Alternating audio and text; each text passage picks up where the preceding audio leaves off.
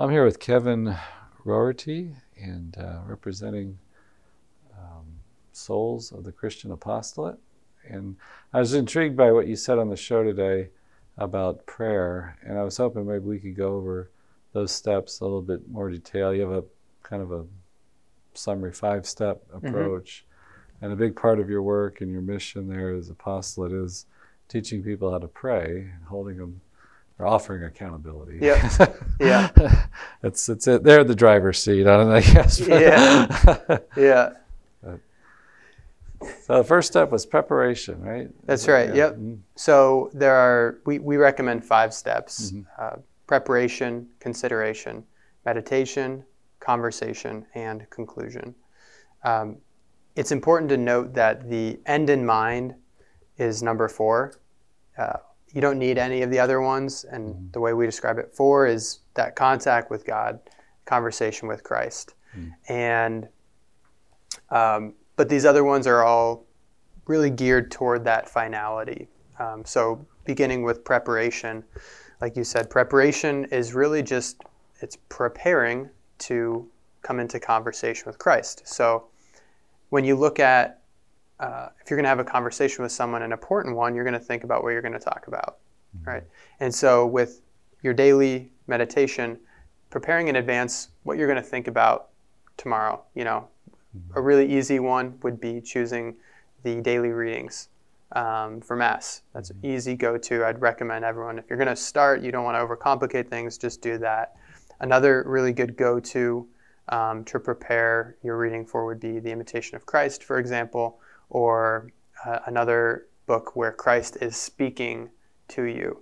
You really get mm-hmm. that sense of dialogue.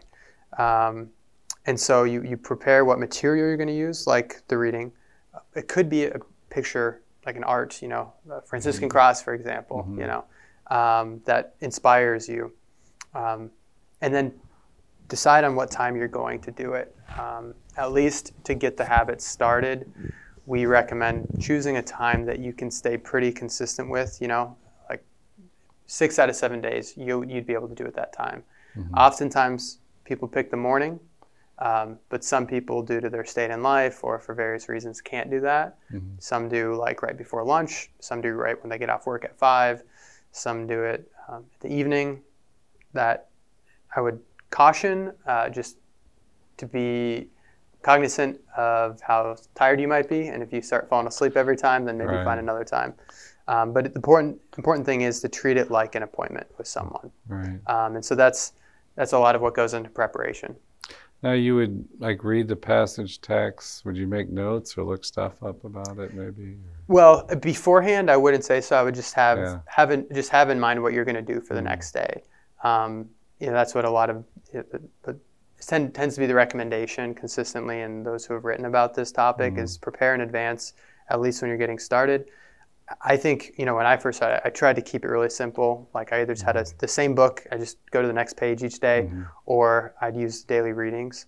Another really good book would be uh, Divine Intimacy. It's a it's a book that goes through meditations based on the the current feast day mm-hmm. of the year. Um, so that leads to then the second point, consideration. So you've right. prepared, you're now there. Um, you start, you know, in the name of the Father, Son, Holy Spirit. Um, and you just start, you read a little bit, uh, or you look at the image and you could consider it, meaning you, you, know, you read a couple lines and you wait for something to strike you. But the way you want to read, you're not reading it like a textbook um, that you're really trying to look at it analytically, like this intense study. Sorry, my Dominican friends. Um, I love the Dominicans, but uh, yeah. The community you were with, were they Dominican? They had Dominican charism. they were sons yeah. of St. Dominic. Yeah. Okay. Not technically OP, mm-hmm. but yeah.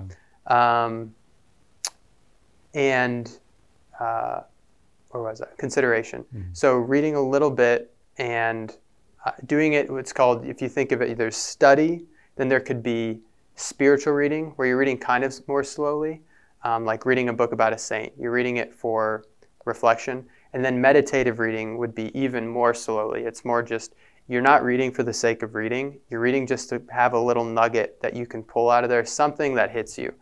Um, the Psalms are another great place to go. The scriptures, I mean, there's so many things you could read, but. So, under consideration, study would be could be an aspect of it. Uh, well, I would say not normally. I would say mm. their consideration it should be more of a meditative reading, slow reading. Okay. Um, though, if you are, say, studying theology or you're studying apologetics or something, um, you could bring your notes, and you know, if there's something that really oh, struck okay. you, that could be a piece for you to consider oh, right, right. during your uh, your time of mental prayer.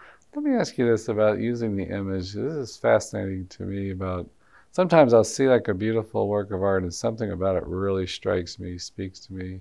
But then I might come back to it and it's not as powerful. Mm-hmm. Uh, do, do, writers talk about that, like spiritual writers, or what's?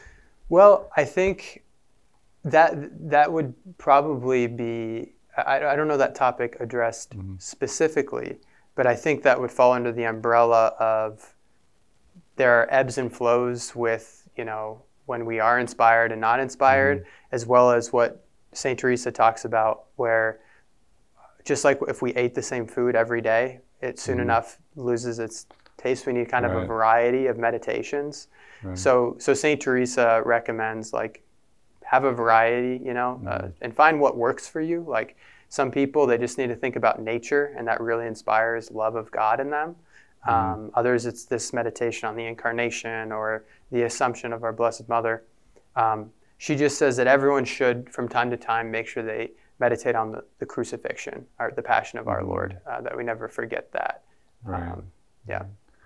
His sacred humanity, right? It's always the gateway yeah. to. She's huge on that. yeah, that, yeah. yeah. yeah. yeah. So, so, then meditation itself, right? Yep. Okay. So so now we've let's say we've read a couple lines.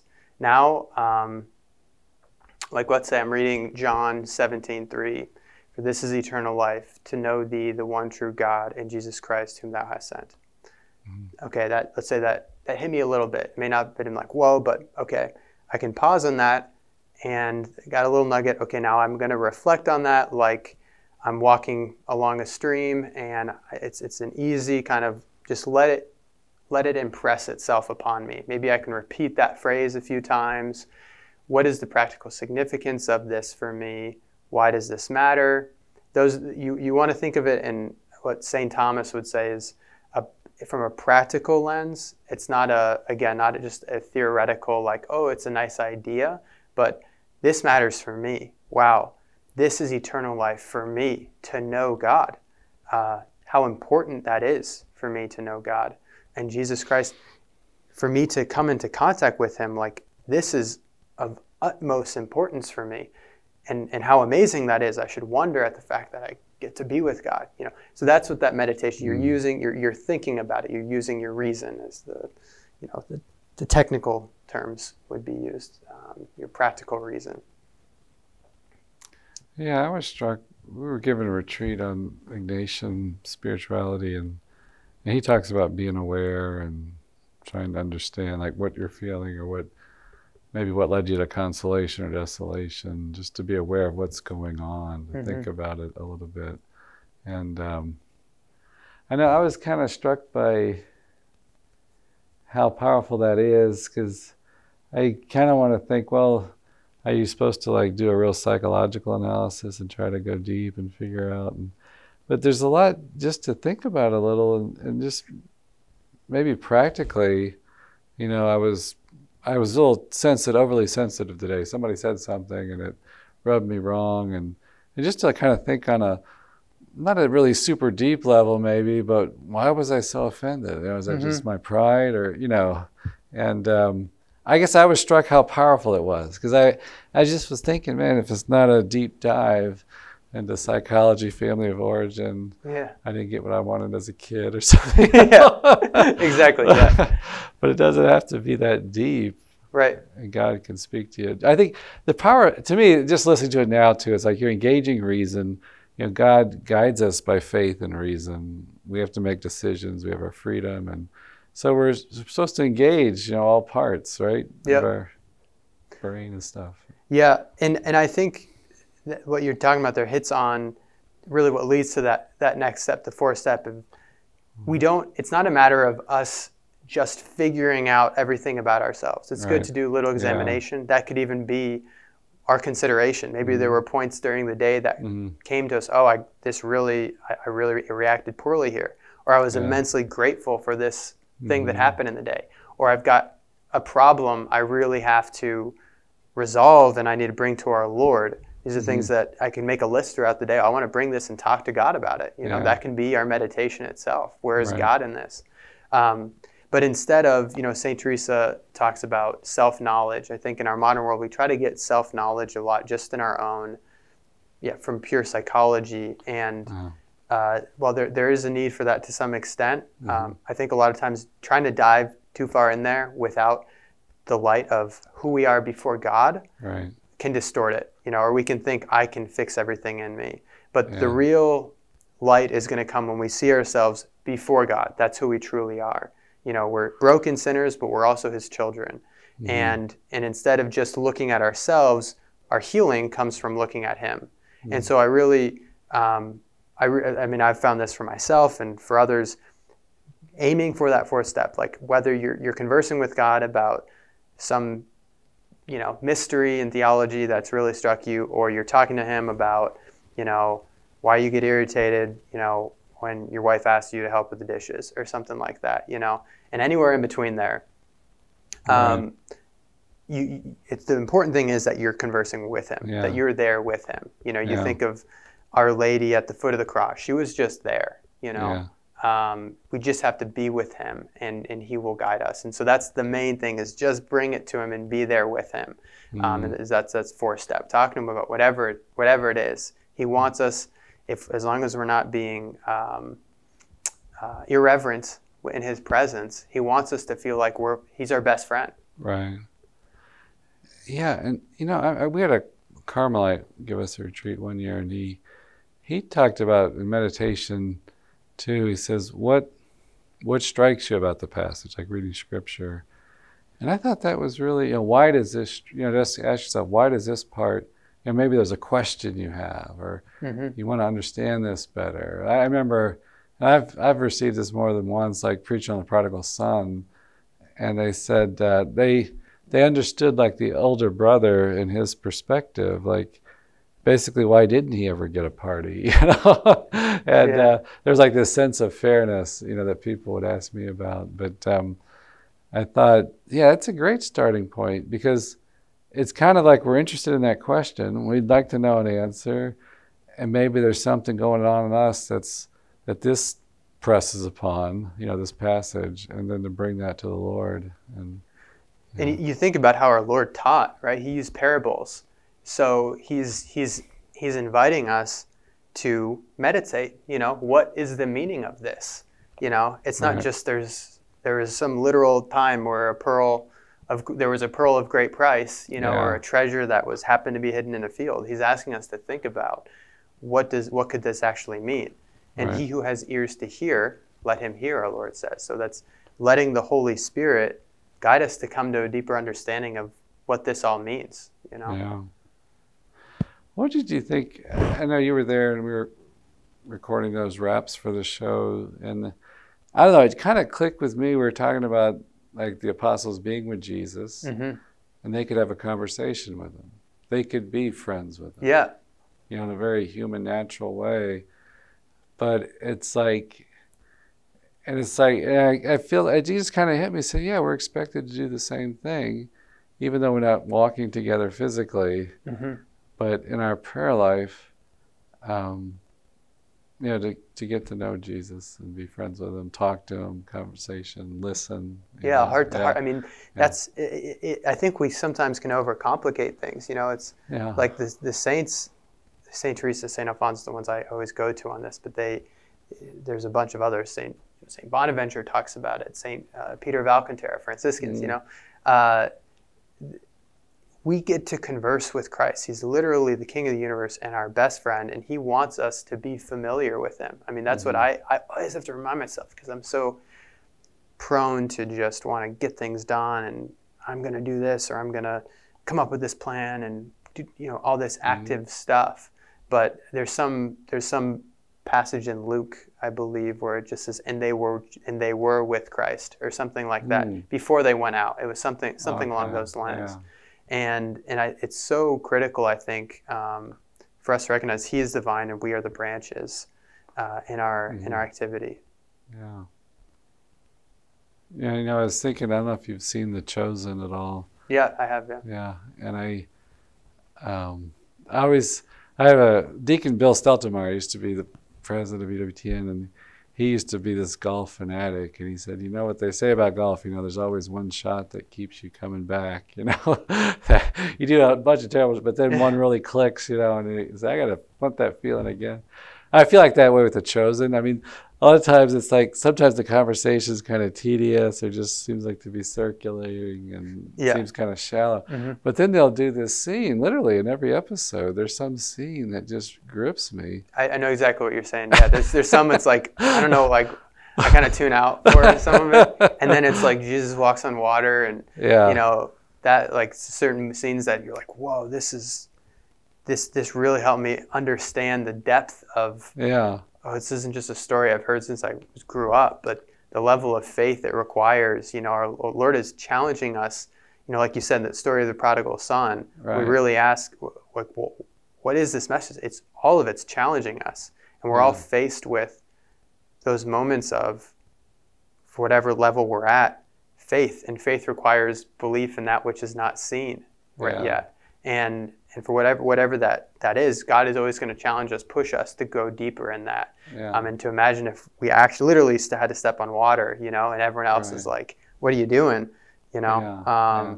and why would our Lord teach us a lesson in that way? You know, it's it's pretty radical. It is, yeah. It's um, mysterious. Like to me, like especially with that too. It's like, and I haven't seen that episode, but it's like oh, Sorry to spoil. it seems like such a showy miracle. You know, it seemed like oftentimes he's doing something, healing blindness or leprosy and exorcisms, and this one seems like it's a show kind of thing. You know, yeah, but yeah, there's a powerful message there. yeah. Why would he do that? Is Yeah. a great question. Yeah, and and two, just the depth of it. I, I think to me, what I love about it, two things. One is that the faith of the people making the chosen. I mean, this their faith just shines shines through it. It's like their evangelical faith. It's like I think of like the old '70s Jesus of Nazareth. It had some fantastic dialogue. I thought was theologically accurate and everything, and some real. The prodigal son parable telling in that I thought was brilliant. The way you know, he was I guess it's aimed towards the scribes and Pharisees, but in that movie he was he like he was pointing it at Peter too, not to judge Matthew and the tax collector and but anyway, they portray Jesus as kind of like this tormented figure that's always got these long, intense gazes. You know, it seemed like he's perpetually suffering. it's like, and I, I just remember thinking, it just this is odd. You know, is this what holiness is? And you know, it's just like it's it's just doesn't fit. But with chosen, it's like I'd like to get to know this Jesus. I'd like to hang out with this. I'd like to have a conversation with this Jesus. You know, Mhm. and I thought it was a great. I thought it was a great thing. You know, when you people of faith making a film who know, it seems like they they know Christ and they want to make him real. And um, Yeah, I, yeah. I think uh, I think there's a lot of things that many Catholics can learn from evangelicals uh, in the sense of their evangelical zeal right, and the emphasis on coming to know Christ personally. yeah, You know, I think um, now we have the Eucharist, you know, and we have the uh, church's tradition that points us to what coming to know Christ really is in the spiritual life, you know, Right. and that we need we need the sacraments, we need the church, we need you know the theology that the authority has given us, you know, to really um, have a robust spiritual life. You know, the, the doctors always emphasize we have to, you know, be humble and obedient in order to have the firm foundation for a good spiritual life. You know. right, Um, and I think like the chosen, there's a lot of great things that we can use for meditation there. It's unfortunate, you know, how they depicted our ladies, Mhm. you know, um, giving birth, Yeah. but um, there's a, I think a lot of things in there that can really help uh, give people, you know, source of meditation for right. Christ was real. He's a real person. He was a you know a human being yeah. in this in this world, and we're called through the Holy Spirit to to have that real tangible relationship with him right now. Right, right. So we yeah, we have the conversation and mm-hmm. we can talk about maybe things that going on inside of us, what happened the day or whatever. I mean, it's just whatever you have conversations about. You know? Yeah. I, I, find that's a good starting point. Again, like going from the Ignatian method of like the prayer, ex- examine prayer, like to thank God for things in your life. That's so powerful. I, I try to like just thank God for 10 things, you know, pray to the Holy Spirit, you know, then you examine your day. And, um, and, you know, I can, you repent of maybe something sinful or wrong you did, or um, thank God for something good you did that led you to deeper. And it is a fascinating conversation when you when you you know it did one thing it did for me like thanking god for things. Somebody put words to it. They said well you can see how god loves us. You know it's like he showed up totally. in these ways. He provided in these ways. You know you got these difficulties. But wait a minute he showed up in a lot of ways today you yeah. know? And uh, you can come to a deeper belief that god's present he cares he's with me yeah, I mean, yeah, you think yeah. how how present the Holy Spirit was, and you know, in the the home of Jesus, Mary, and Joseph, mm-hmm. the simple day to day tasks that they had, but yeah. how vibrant it actually was on a supernatural level. Level, and you know, the further we grow in the spiritual life, the more we really, with the gifts of the Holy Spirit given to us in baptism, they're mm-hmm. like antennas for the Holy Spirit to, you know, do little waves to inspire mm-hmm. us in this way or that way to see his his life operating in everything that we do you know um, and so th- that's kind of to conclude these the five steps is mm-hmm. the the conclusion um, i'd recommend you know once if you're in the conversation piece and you get distracted just cycle back to the consideration read a little bit mm-hmm. after that think about it after that converse with christ be there with him and if you get distracted just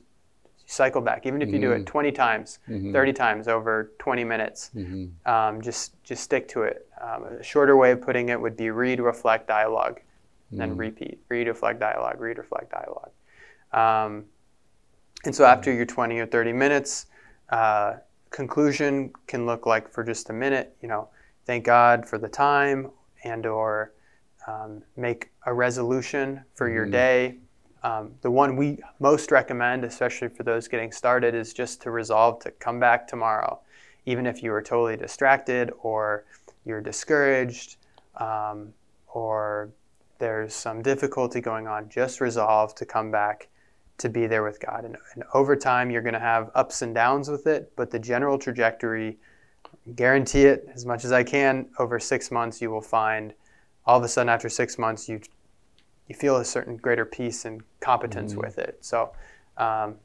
that's that's the five steps there. Yeah. And how many people are taking part in Soka? Yeah, well, uh, we've had a variety of different forms of membership over mm-hmm. the years. Um, so I'll just say in the last uh, four months, so we've had about 300 people sign up for mm-hmm. mental prayer and get our resources and all. Mm-hmm and uh, we did a little um, first opening for our accountability network nationwide, not just mm-hmm. in Denver. Um, and we had 50 people uh, join for that, and um, and we have a lot more waiting uh, that we're we're gradually opening up to more and more people. Mm-hmm. So you've been at it like five years then? Or? We're on five, year five, yeah. yeah. And you have to do fundraising and stuff to keep yeah. everything going, or, or do you have a, a job that you do? No, it's full time for full time. Wow. No, almost five years. Yeah, because you mentioned a gala before. Is that uh, describe that? It's like a nice dinner. yeah. Well, so we have uh, we we started this annual young adult conference two years ago, oh. uh, where an average around 200 young adults, mostly from out of state, come, and um, it's like a two or two, three, four day event where you know we have talks on the interior life, we have social time, we have um, uh, adoration and procession, um, we have a ball for the young oh, people. Wow. Um, like swing old, dance? Well, not only swing dance, we actually do. They, they learn some uh, like contra dance uh, where oh. they like Yeah, Oh. it's like the more formal Okay. kind, and we have a collar for that and swing dance. So it's a lot of fun. Yeah. You know, it's a little more formal for the young Mhm. people. Then they also have a fun time. They get a hike in, in Colorado. So Oh, try to hit it on it all. But last year, um, Bishop Strickland graciously came out Yeah. for our event, and we did a, a, a nice dinner um, Mhm. with Bishop Strickland, and kind of to raise awareness. And this year, we're going to do something similar, except it won't, it won't, we won't call it a gala. It'll just be a free, open event to the public in Denver, um, to just try to raise awareness about the interior life, and it'll be a discussion on uh, the future of the church and the importance of the interior life for the youth. Um, and so that'll be open. All of our conference attendees will be there for that, and uh, we're opening it up to the public. It'll be Saturday, August 12th. hmm. And you uh, you bring in speakers to give talks besides Bishop Strickland and stuff. Do you? The past two years we Uh-huh, have um, uh, maybe a couple of them that are more well known to younger people. Uh-huh. Um, we try to get a variety of uh, perspectives. One of them was um, her name is Amber Rose. She goes by the religious hippie. Oh, Um, she's kind of like a social media communicator. Oh, really? Um, she's got a lot of following with the younger crowd, um, and we've developed a friendship between her and Soka. And um, she came out last year, and uh, we're hoping she'll come out again. To Mm. we'll probably do like a live podcast or something during the conference. Um, and then we've had a, a number of priests uh, kind of give talks and all as well. Like Denver priest and things. or- Yeah, mhm, mhm. And like the the age group that participates most is that what age roughly is that?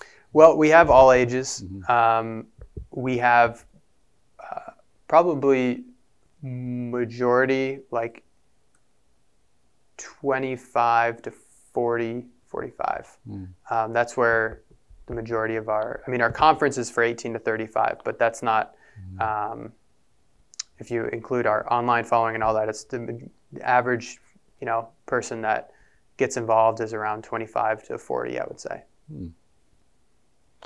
And what what kind of fruit and traction do you think it's getting with the young people? What do you like? What are they really responding to? What are they hungry for? What have you seen? Well, I think they want to be challenged. I mean, I think that's what Soka's sort of niche, niche Mhm. is. You know, um, I think it's important that we try to reach, you know, the fallen in today's world. Yeah. Um, but I think one thing that of those that we see get involved with Soka is that they're seeking not just the initial like get your foot in the door to Catholicism and then Mhm. go share it with friends, but it's how do I I know that there's a lot of other things that I need to deepen my relationship with God in, um, to overcome certain sins, to there's got to be something more on the Mm. contemplative side. And and I also know I, I think this is a good thing to pray, but I have a hard time sticking to it because of distractions with social media, or I just can't focus, or I don't know how to Mhm. do it, or I don't have friends that um, I don't have a good community around me. There's a bunch of things that hold people back, and so uh, we we want to try to help solve that as much as we can for for all Catholics, um, but uh, especially that crowd that you know I think uh, they're thirsting for something deeper.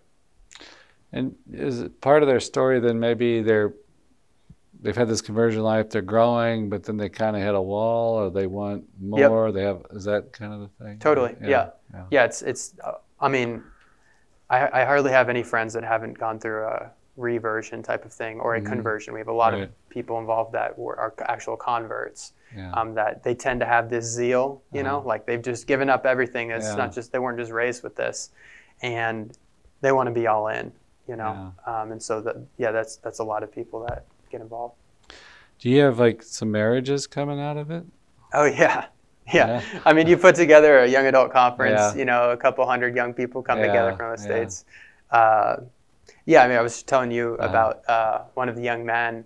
Uh, he, he got married a couple years ago. He, Mhm. his wife was also doing soka. And uh, one of the other guys that is a full convert, he came into Catholicism four years ago, maybe a year or so after we met. Um, not that I would attribute it to myself Yeah, necessarily, but yeah. you know, um, they both now go to the same parish that I go to, and um, they're they were both in Soka, you know, leaders in Mhm. their own respects, and um, one is the godfather of the other's child, Mhm. you know. Um, so yeah, it's, it's been beautiful to see. Yeah, I think that's such an important thing today is getting young people married. You know, yeah. We talk a lot about priesthood, religious life, but marriage too just seems like today needs a lot of encouragement. Yeah, I think all, all the vocations for sure. Yeah, yeah. And then the challenges you mentioned on the show, maybe like uh, attachments, period, or is it attachments to pleasures and things? Mm-hmm. Or well, I, I think the common one, I mean, that we hear about a lot is pornography mm-hmm. for men. You know, that's mm-hmm. uh, th- that's talked about a lot. I won't dive into that. I think I would just say that aiming for mental prayer really, really helps with yeah. that because yeah. that's where you're going to get strength in the depths of your soul. That's where you're going to see the gravity of the sin, mm-hmm. um, but mm-hmm. you're also going to get hope from this um, if you persevere with it. Even if you fall in sin, persevere in coming back to prayer. Just yeah. I can't emphasize that enough. Um, and doesn't uh, Teresa Avila say, yeah, like mortal sin and deep prayer can't coexist. St. Alphonsus, yeah, St. Oh, Alphonsus, Alphonsus, exactly. Okay. That's exactly it. yeah. yeah. Either you'll give up one or you'll get up, give up the other. You know. right. um, so don't give up prayer. you are good. And that's what they say. Say. I mean, you, will end up. I mean, not to be presumptuous, but. Um, but even like yeah, the world, social media comparison. I somebody was just telling me how devastating, and I've I've seen in the past some study like for women, you know, social media images. There's so much comparison and yeah. feeling of less than. You, you're just measuring yourself on the snapshot of somebody else's life, you know. Yeah. and it's it, and. I mean, I would say that that's where mental prayer can help with that because it it's sort of the no spin zone of life where yeah. you're just face to face with your creator in the darkness i mean darkness lightness however you want to put it of your yeah, soul. right. and all these identities are stripped away in that time and you see things clearly you know uh, both the negatives but also what actually matters your identity in christ. Um, and you just kind of soak in that. Um, but i definitely think um, you know social media youtube entertainment media and then for those in college, also just doing a lot of social things, sort of activism, doing a lot of things, keeping ourselves yeah. busy, not wanting to be in silence, not wanting to be with our thoughts with Christ. You know, right. I, I, get why we don't want to be just with ourselves because we see our brokenness, but that's where if we see that as an opportunity to be with Christ, we'll we'll relish that opportunity to be in silence. I think those are some of the things that you know we we have to be aware of and um, to be able to detach from to. Uh, to really dedicate ourselves to this prayer life because those weaken our willpower and um, it makes us more sluggish to go to prayer and all that. Um, but I would say, you know, if you get accountability, it's going to help tremendously because inevitably we're going to have those struggles in the modern world unless we live in, you know, a religious community or something like that. That if you know, or or in some context where we we don't have these constant distractions, you know. Right. Yeah, and I I think like where prayer comes in when I feel like we say this in seminary, it's like, you know, when you get the prayer piece right, it just seems like you have more time and everything totally. gets prioritized properly. Otherwise, without it, maybe we're, you know, we're always reaching for a brownie, quote unquote, you know, yeah. like the immediate hit, and we're trying to do too much and busyness.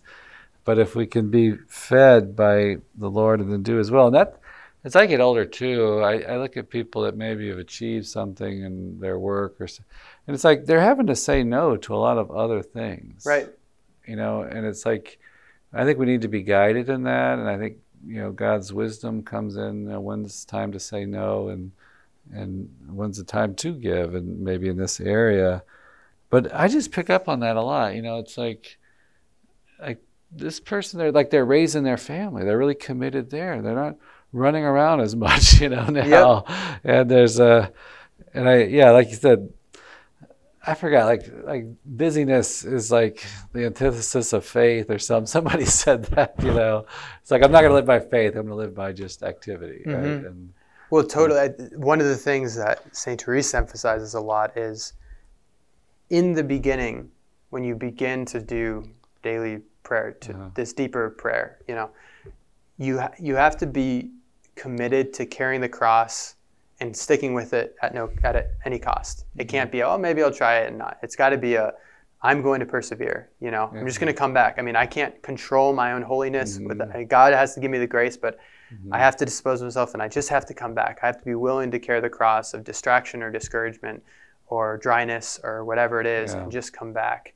Um, and and that's something like you're saying. That means that that means saying no to some things. You know, Right. that means you know you've got to have some order in your life. That may mean you know for young guys a lot of times it's like you got to say no to playing video games till two in the morning. Right. You know, Right. um, I mean I'm not I'm not even kidding. Like Yeah, yeah. stuff like that. You know, stop eating Cheetos and drinking Mountain Dew until whatever you know the crack of dawn. Uh-huh. Um, but there's a lot of other things. We all, you know, I, I laugh because it's like I have little things, you know, that I myself, Mm. it's it's constant like these little strings of attachments Right. that can get in the way of the most important Yeah. thing.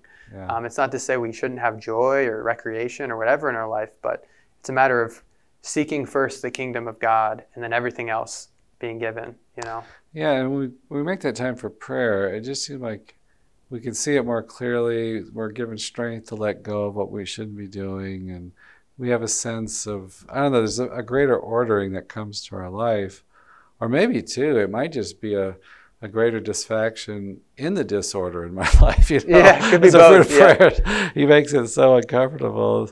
You're gonna change now. You know, you're gonna do something different. Well, Um, I, I think it with the gifts of the Holy Spirit, you know, one of the gifts is counsel, and if we're disposed in prayer, you know, God may give us more light.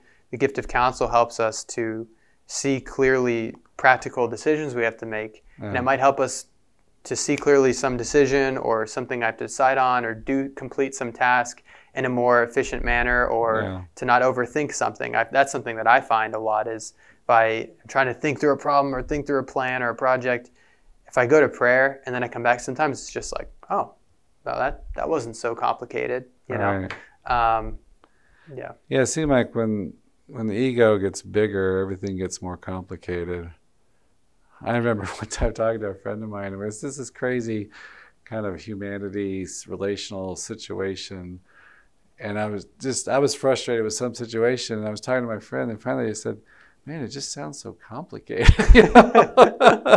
and I remember it really took me aback. I said, Yeah, you're right. Why is this so complicated? Yeah. and uh but you know, one thing that caught me when you were on this talking on the show is I, I had this conversion experience at the end of college, and um, I was born and raised Catholic, but just had this experience of God, and um, and so I started praying. You know, I started living messages of like, like the apparitions of Mary. We're talking about daily Rosary Mass and stuff, Yeah. and, and just started doing that stuff. And I just remember sitting in the pew and just like on a Sunday and just thinking, you know, the biggest problem is prayer. You know, it's like if we would just start praying and then God would guide us, He would inspire us, hey, you got to go to confession. mm-hmm. Or, you know, inspire us maybe to go to Mass during the week more frequently or, you know, whatever, to do works of charity. I, I remember like the parish was having a group of people who wants to go to this nursing home, you know, just to visit with people. And, and we did this outing as a little group, and then, and I just continued. I kept going back and, and visiting some of the people. It's like, where did that come from? I mean, that wasn't on my radar at all as a 23 year old, Mm-hmm. you know, but it was clearly, it's like I started to pray, and then I had a hunger for more, so to speak, and, and it just has this natural movement of charity, you know, that comes out of us, right? And Totally. so it just seems like that is kind of the biggest problem out there. Yeah. is prayer. I know it's it's not the the uh, flashiest yeah, problem to identify.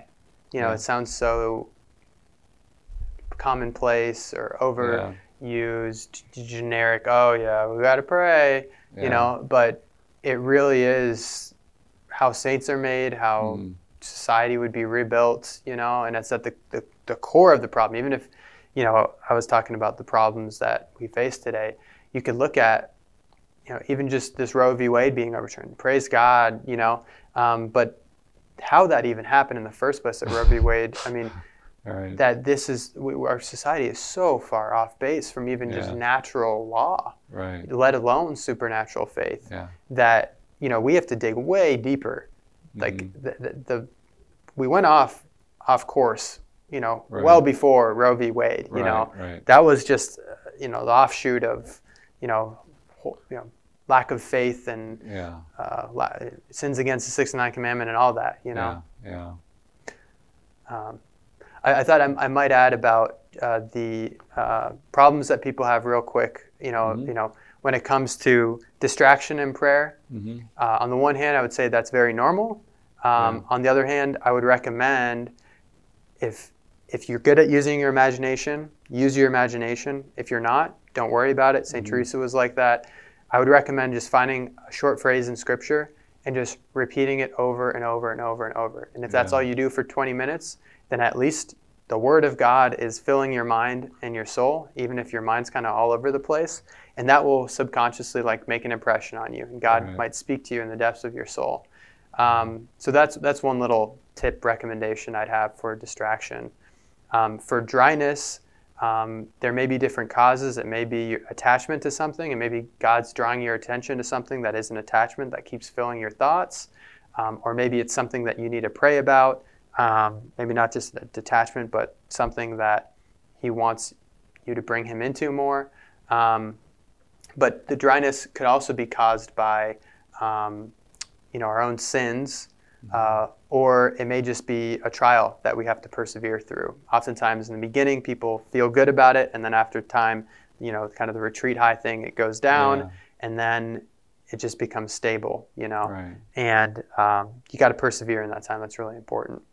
Um, and then discouragement. That's you know where we should really remind ourselves about how grateful we should be for all the things like you're talking about, Father, uh, that God does for us in the day, the hope that we have for heaven, um, the hope in His mercy, and and to not think that oh I'm going to control all of this. You know, it's not it's not like oh I'm a bad Christian or I'm just not good at meditation. You know, it's a very personal route to grow to holiness. Uh, Saint John of the Cross says, "No two souls.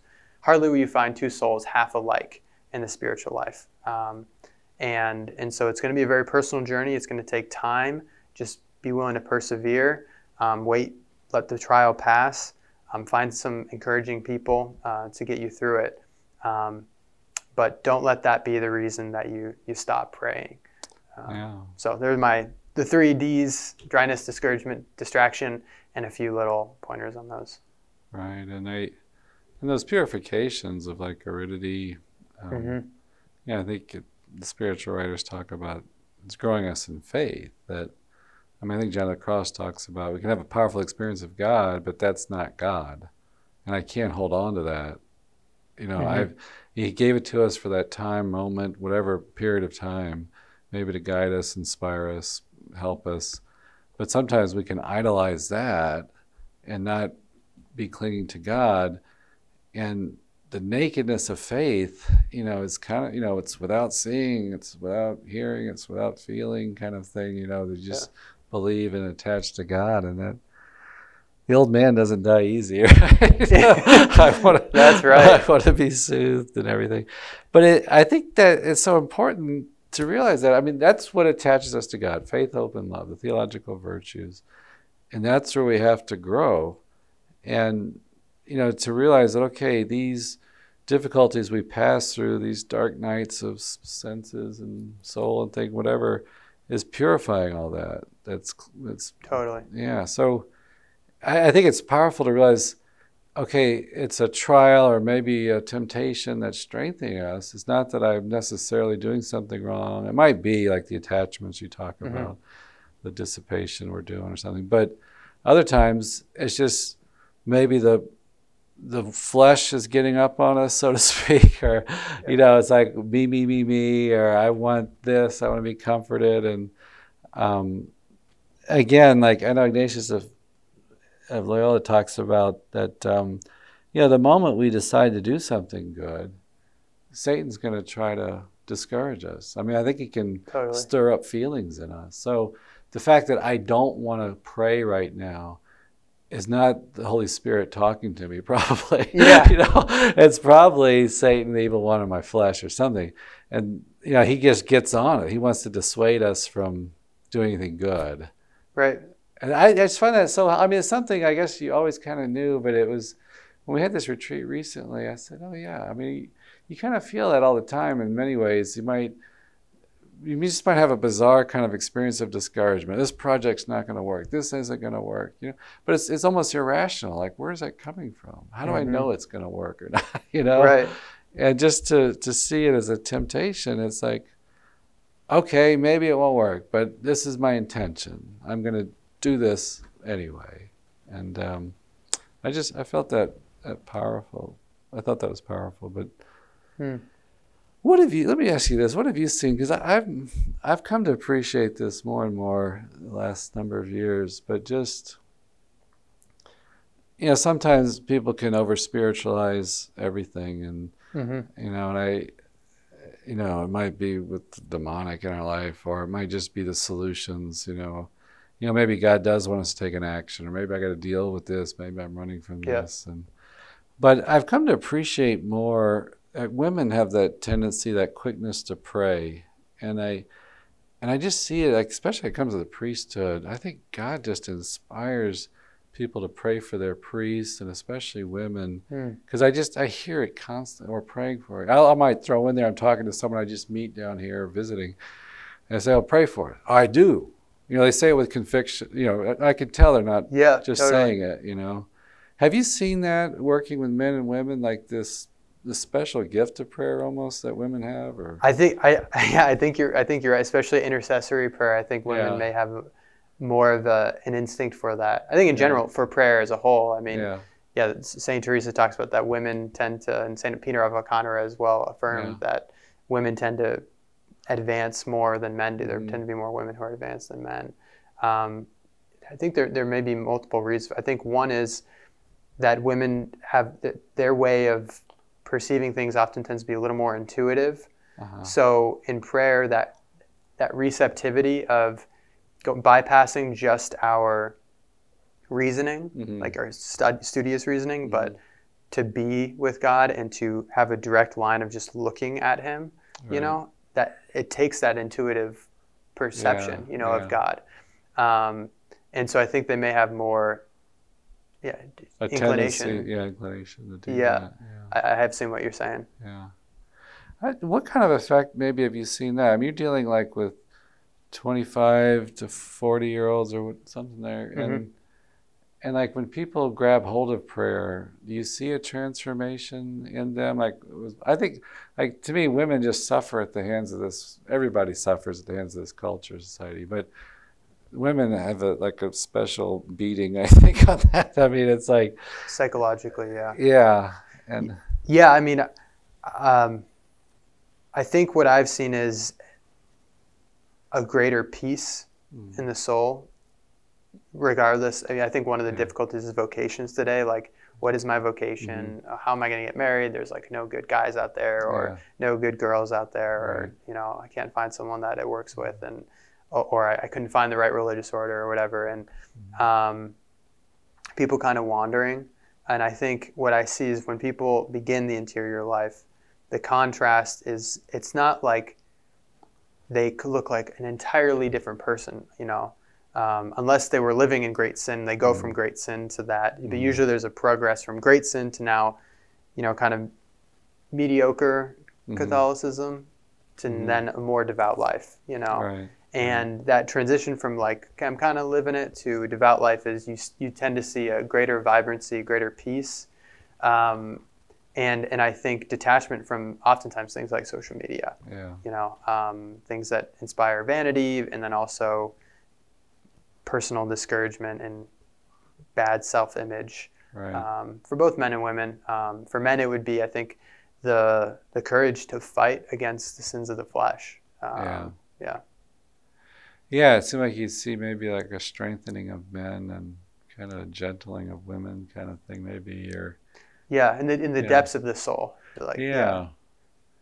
And it's like I think like on one level it's like you know women, young women especially, you know, they're very concerned about their own personal looks. You know, they want to be beautiful and stuff. And I, and the spiritual life's a great path to beauty in one sense because you're you're yeah. more at peace you don't have as much frustration, anxiety, angst, and all that kind of stuff. You know, you're going to smile more, and yeah, and and for me, like my own kind of conversion, I was looking for strength. I, I I don't know if I would have articulated it, but you know, when I was in college, there was a fundamentalist guy that just had this strength. He was an older student, but I said, this, I just thought to him, this guy is different. Mm-hmm. And he was like, he was all in for God. I mean, he was a, just had a, a strong relationship with the Lord. And like, he just showed me, without even explicitly saying it, but faith is a path to strength. You know, and I, I think men kind of hunger; they want to be strong. You know, right. I was getting some eyeglasses for the first time, and uh, and I asked the eye doctor. I said, "No, well, these make my eyes weak." You know, and he kind of he kind of paused. He said, "You know, every man asks me that. it's like, don't you? You feel like you're going to become dependent on them. That's funny. Yeah. Like, in the beginning, I could use them some, take them off, but you know, I, I was thinking if I start wearing them a little bit, it's going to make I have to start wearing them more and That's more and funny. more. And he said, every guy asks. Me." Wow. Yeah. Last thing, I I remember I was a postulant and watching a EWTN show, and it was a guy that concelebrated mass with John Paul as a priest that concelebrated with John Paul II in his mm. private chapel with the group, you know, and stuff. And but he talked about John Paul II like after I think it was after communion. He would just have this groaning in the spirit, you know, like he would kind of rock a little bit, and it just kind of like these groans came mm. out. of not, I wouldn't imagine not very loud or showy, but this priest could hear it. And I, I remember, I just, I, I think he was making the point this it was like he was Moses on the mountain, you know, talking. But it was just that John Paul was a contemplative, a man of deep prayer. Yeah. You know, I saw him as like this. What little I knew of him, I mean, I was like this man of strength and incredible activity and and vitality. But I remember that message just kind of went deep into me. It's like this is a guy I deeply admire, respect, and he's a man of deep prayer. You know. Totally. and uh, I just it just never left me, you know. And then learning about the teaching, like we we talk about how the saints are men and women of deep prayer. You know, there's just no other way, right? Right. I think. yeah. Well, I think that having models of the saints and understanding the faith is such an amazing journey, and we have such heights that God wants us to attain to. Like we shouldn't get discouraged by that, but be inspired that God wants to elevate me.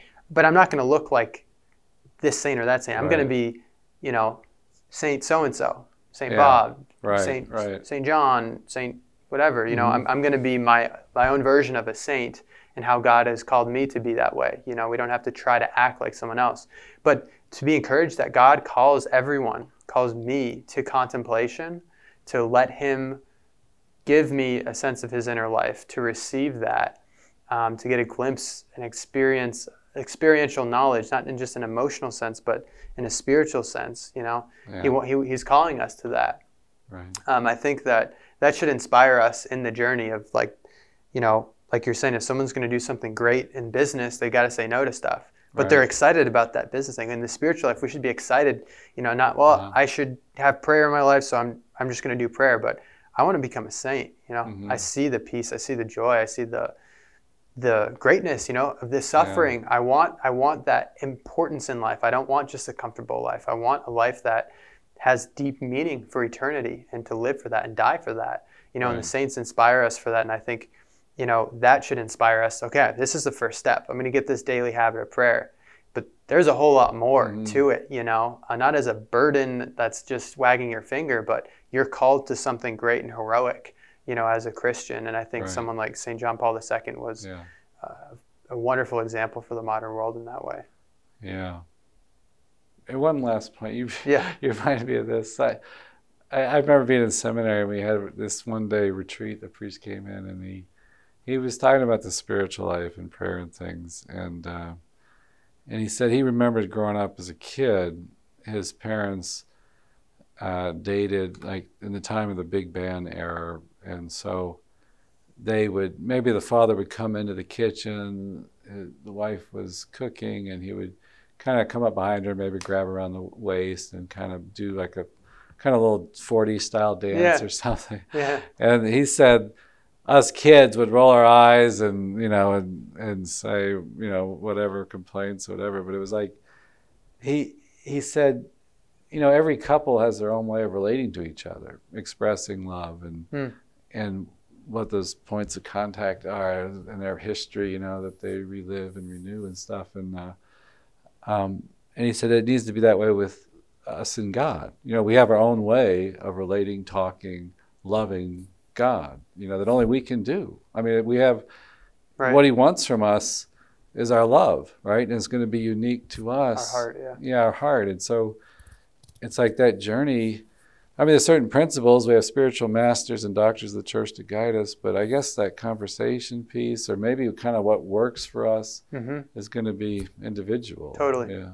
And I think it's helpful to remember that because some people might feel kind of constricted by a.